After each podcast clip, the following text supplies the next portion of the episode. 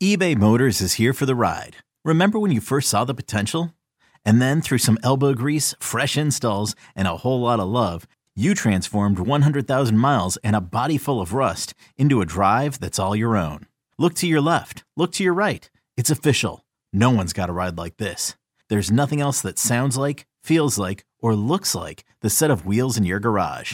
With over 122 million parts, you can make sure your number one ride or die stays running smoothly. So there's no limit to how far you can take it.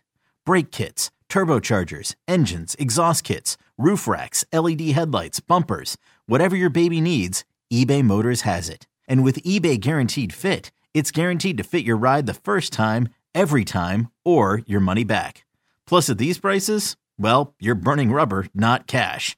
Keep your ride or die alive at ebaymotors.com. Eligible items only. Exclusions apply. This episode is brought to you by Progressive Insurance. Whether you love true crime or comedy, celebrity interviews or news, you call the shots on what's in your podcast queue. And guess what? Now you can call them on your auto insurance too with the Name Your Price tool from Progressive. It works just the way it sounds. You tell Progressive how much you want to pay for car insurance, and they'll show you coverage options that fit your budget. Get your quote today at progressive.com to join the over 28 million drivers who trust Progressive. Progressive Casualty Insurance Company and Affiliates. Price and coverage match limited by state law. Welcome, welcome to the Bret Boone Podcast. Explore the mind of MLB All Star, Silver Slugger, and Gold Glove winner, Bret Boone, as he sits down with his friends from the world of professional sports. Now, now up to bat, Bret Boone. Welcome to the Bret Boone Podcast. I'm Bret Boone, and today on the program, I'm joined by an All Star, World Series champion, and we were teammates in the early 2000s with the Seattle Mariners. Ladies and gentlemen, welcome Arthur Rhodes. Arthur, thanks for coming on the program. Good morning, Bret. How you doing, buddy? I'm doing good. We got to catch up recently at, at a, a, mutual friend of ours uh, golf tournament, Ryan Franklin. Ryan Franklin and John Daly uh, Classic, I guess we'd call it. Yeah, we call it a classic. It's classic. Yeah. All right, we discussed this. You were unaware uh, I'm going to get to your story in a second. all right, for all you guys out there listening to the Boone podcast, uh, Arthur and myself were teammates for several years. We played against each other a lot at a lot of different levels. And what's unique about our uh, first encounter, we met back. Oh, it's got to be what now? It's 32, 32 years ago, let's call it 33 years ago. Long time ago. And let me set up the story. I all right, I, I, signed out of USC. Arthur was a big prospect for for the uh, for the uh, for the Baltimore Orioles. I sign. I get my assignment, which is is the Carolina League. I'm headed to Peninsula, Virginia. I get in the ca- I, I get in the cab. I take the take the uh, shuttle over to to War Memorial Park. I meet my new teammates. It's a ball for the Seattle Mariners, and uh, you know I'm this new kid coming from a college program, and you know how we get collegey back then. and my teammate said, Booney, I'll tell you what, congratulations, welcome to the Seattle Mariners, but you picked a bad night because he got this lefty throwing like a hundred. And so I'm just saying you picked a bad night for your debut. Ended up being Arthur Rhodes. I went and I grabbed the the smallest bat that I could possibly find because that's what you know in college we're using those Eastons. No. So uh, Arthur Rhodes, my first minor league AB. Fast forward two years later, I get called up to the big leagues. Arthur's already been there for a year. And I'm on my way to Camden Yards and I got my USA today. And I look in the in the box score. Guess who's starting that night? Arthur Rhodes. So I don't think too many people can say for their first at bat in the as a pro player, you face you face the same guy that you face the first at bat in the big leagues. Pretty awesome. I want to hear about what do you remember about your first hitter you faced pro ball, first hitter in the big leagues? My first hitter, I guess it was you. No, I was your first. I, I, was your. You were already a pro. My first oh. hitter. Yeah. My first hitter, I gotta go way back in Bluefield, man. Bluefield, West Virginia. Just come straight out of high school, sign a contract out of high school, go straight to Bluefield, West Virginia and my, whoo, man, it was probably, I think it was Mark. He played for the Indians. And I think, but I, I don't remember. It's been so long, Bret. Shit. how about your even, first? How about how about your debut in the big leagues? Your first hitter. You remember that? My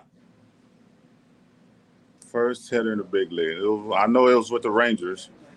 It was probably who was leading off with the Rangers in '91. Oh shoot, Arthur! I don't know. There, maybe there maybe, you go. Maybe Brian Downing. I have no idea. Probably Brian Downing or probably. Uh,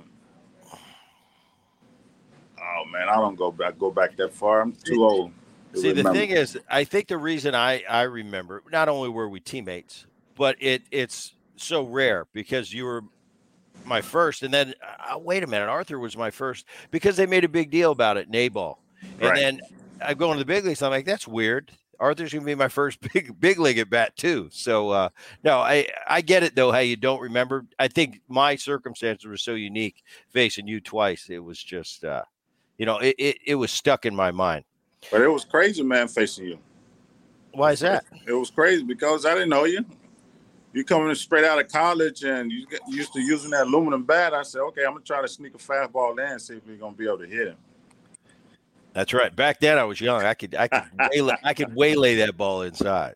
Uh, Um, you played, and this is amazing to me. I, I I knew you play. I knew you played a long time. You had a long career. I didn't know you played 21 years. You played 21 years. I played 14, and I felt like that was a lot. You know, I I could have mixed in a few more years, but uh, that's a long. That's a third more than I. What what do you attribute it to? The longevity. well, tell you the truth, Bret, I learned a lot when uh when I was with Baltimore because I had Cal Ripken. He was out there, my shortstop. He helped me out a lot. Then I had uh rest in peace, uh Elrod Hendricks, my bullpen coach. He helped me out a lot.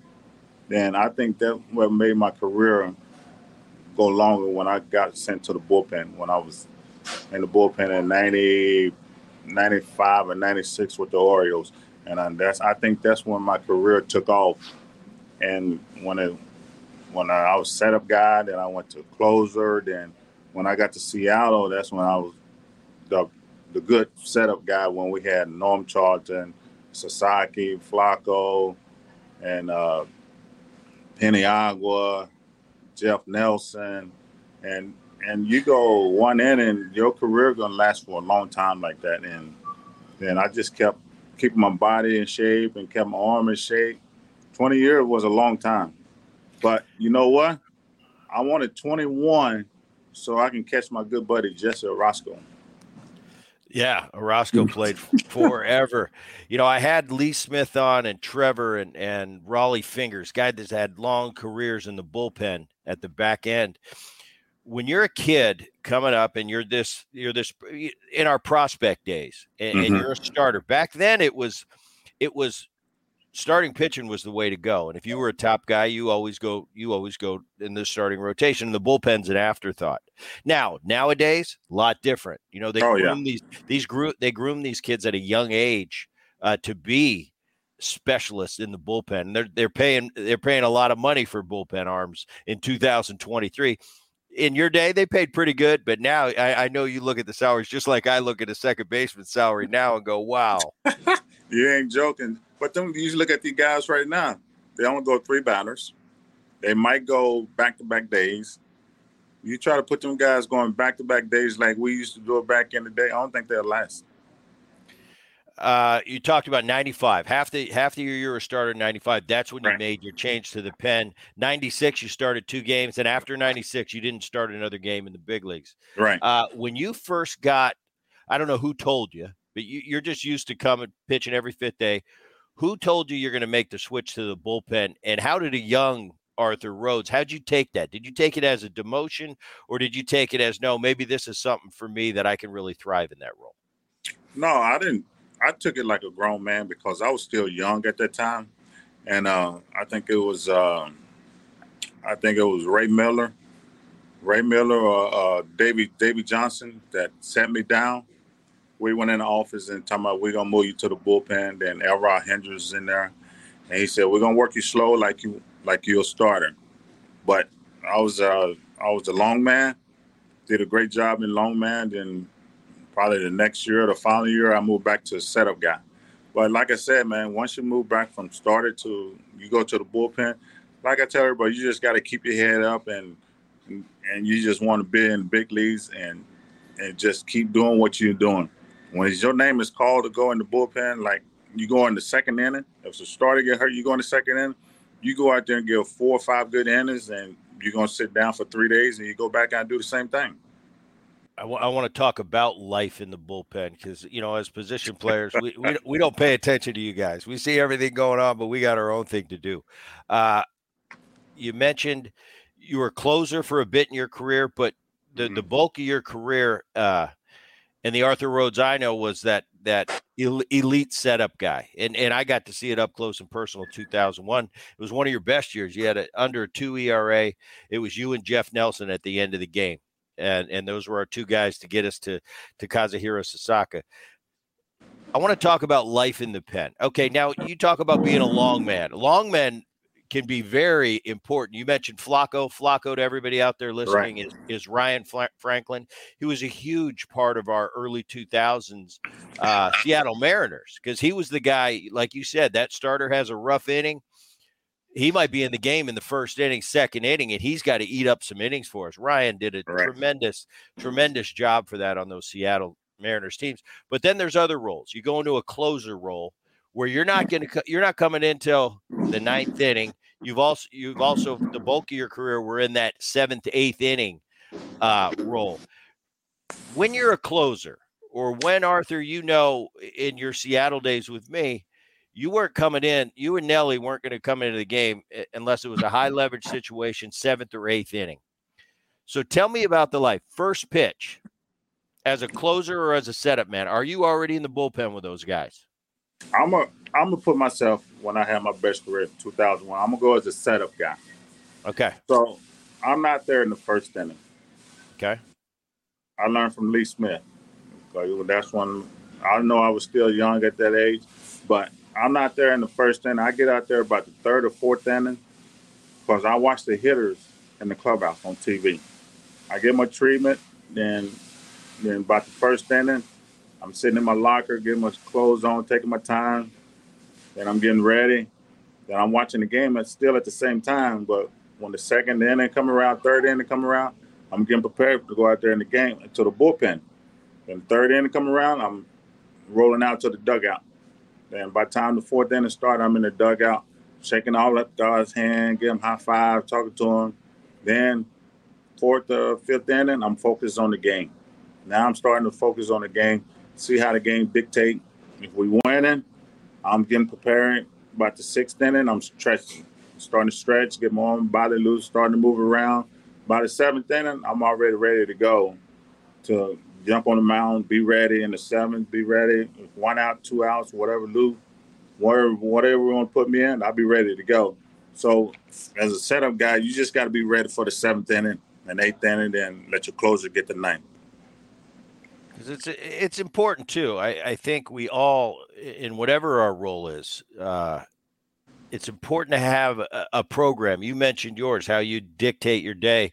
Right. Uh, for me as a hitter, I you know I had it I had it too. It's like okay at uh, at five thirty I go in and I eat my pregame meal at 6:15 uh, I'm starting to I'm starting to put on my uniform. I'm starting to put on my elbow pad and and I had a routine that I did every day.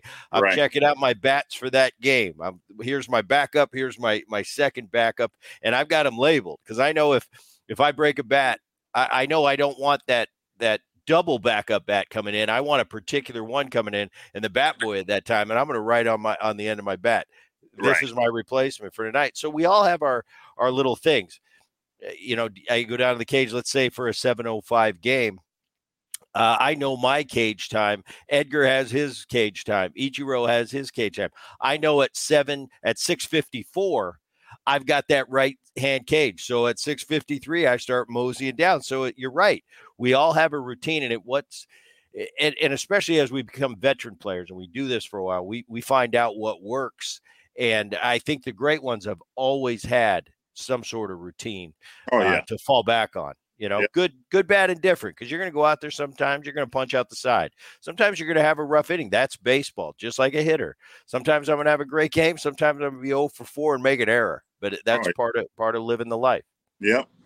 As a bullpen catcher, I always find this fascinating. You know, I, I, wasn't very good at pinch hitting. When I had a day off, I wasn't very good. I, I, I can kind of read the, like you said, I, I could kind of read the writing on the wall. Lou said I wasn't going to play today, but I don't trust him because he'll panic and make a, a knee a knee jerk decision at any time and put me in. I know that, so I never would put that out of the realm of possibility.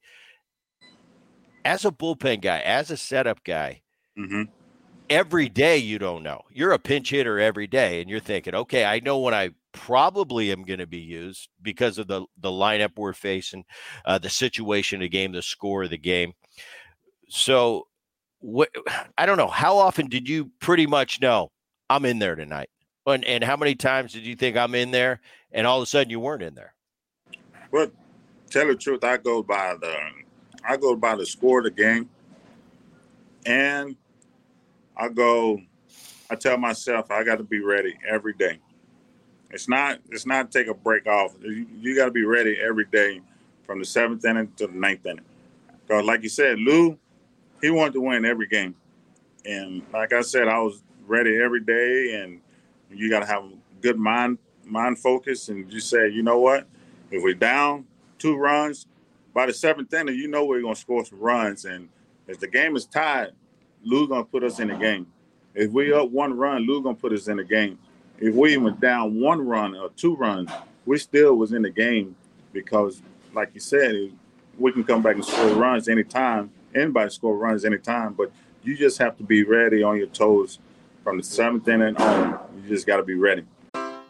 Take your business further with the smart and flexible American Express Business Gold Card.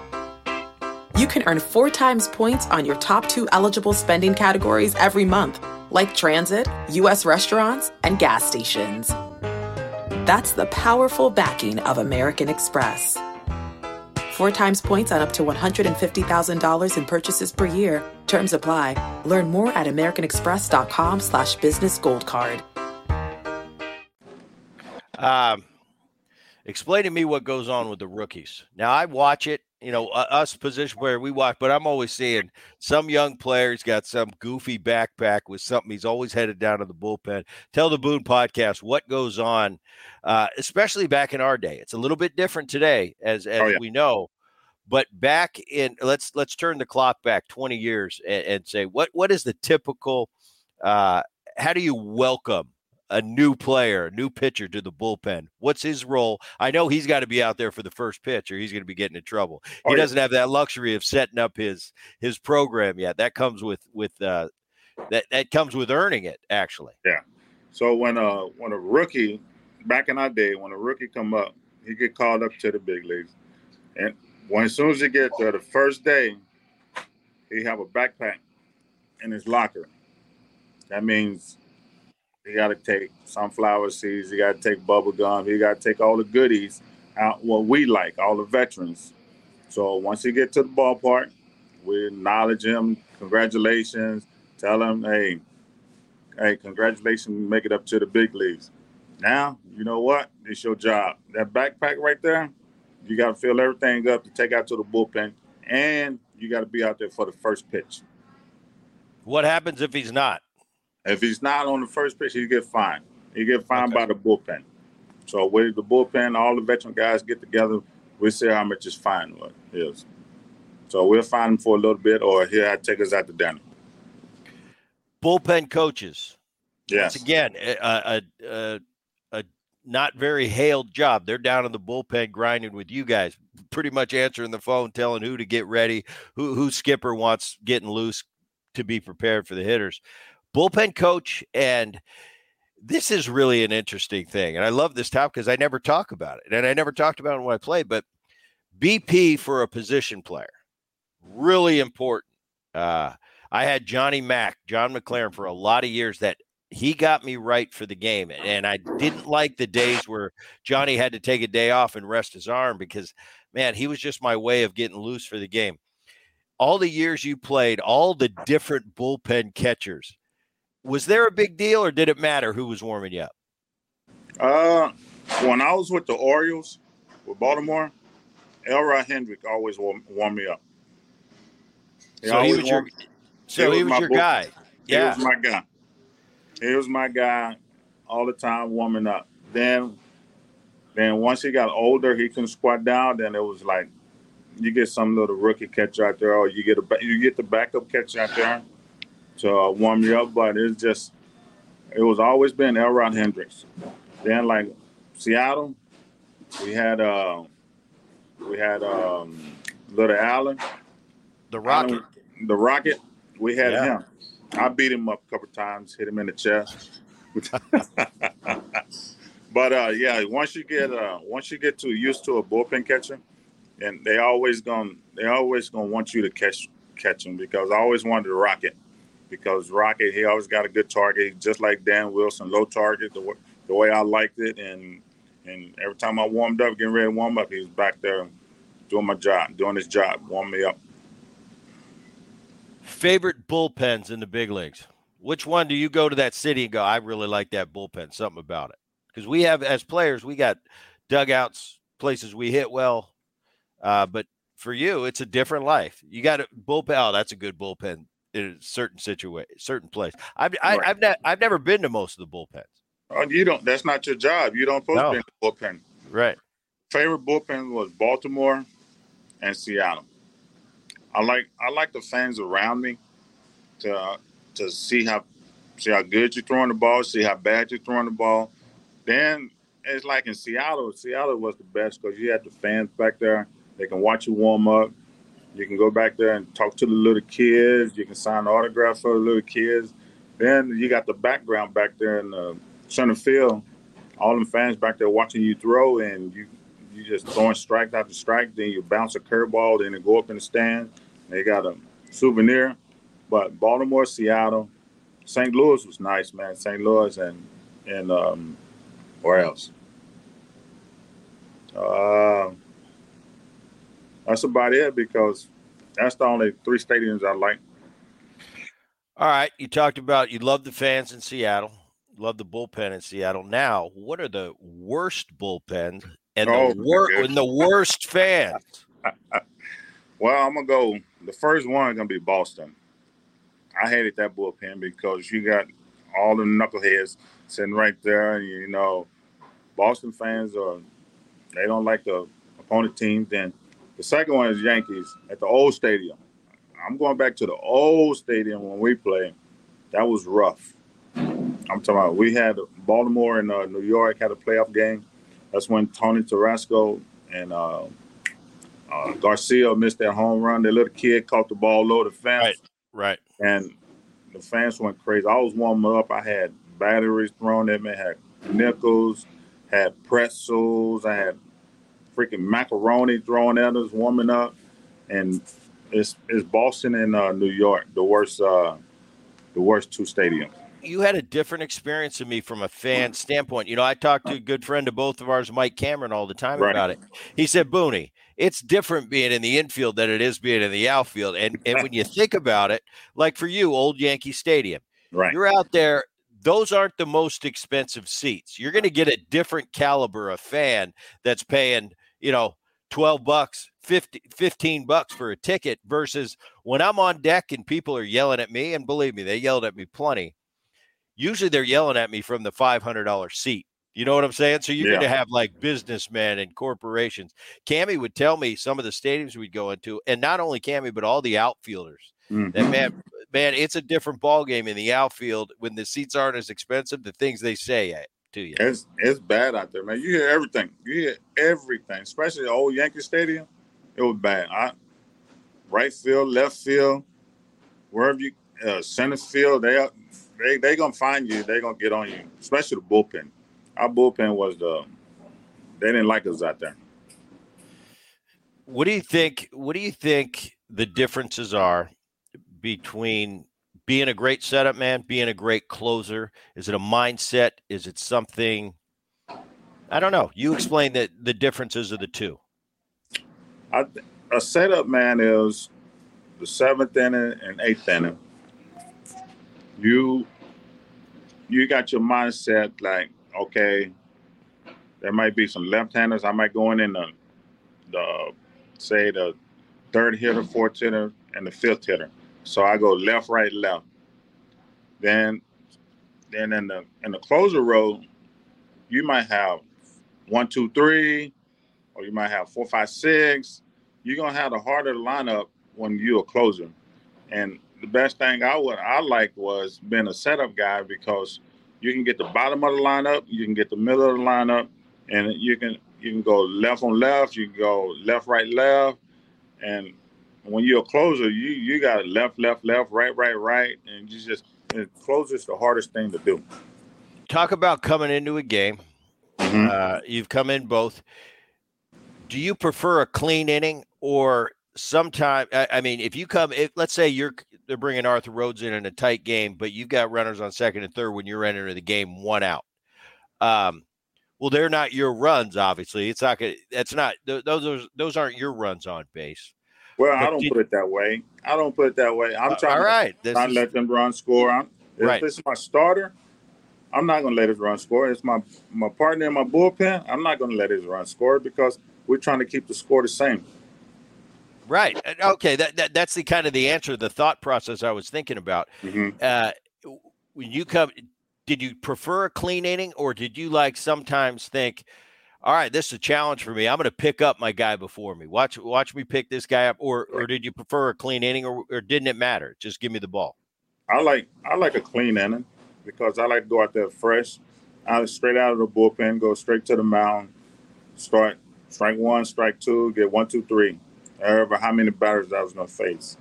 But coming in a tight situation, that's when I really bear down and I'm focusing and I'm not going to let the run score. It was it wasn't a big challenge for me, but I like doing both of them. Put it that way. I love okay. doing both of them. 2400 Sports is an Audacy company.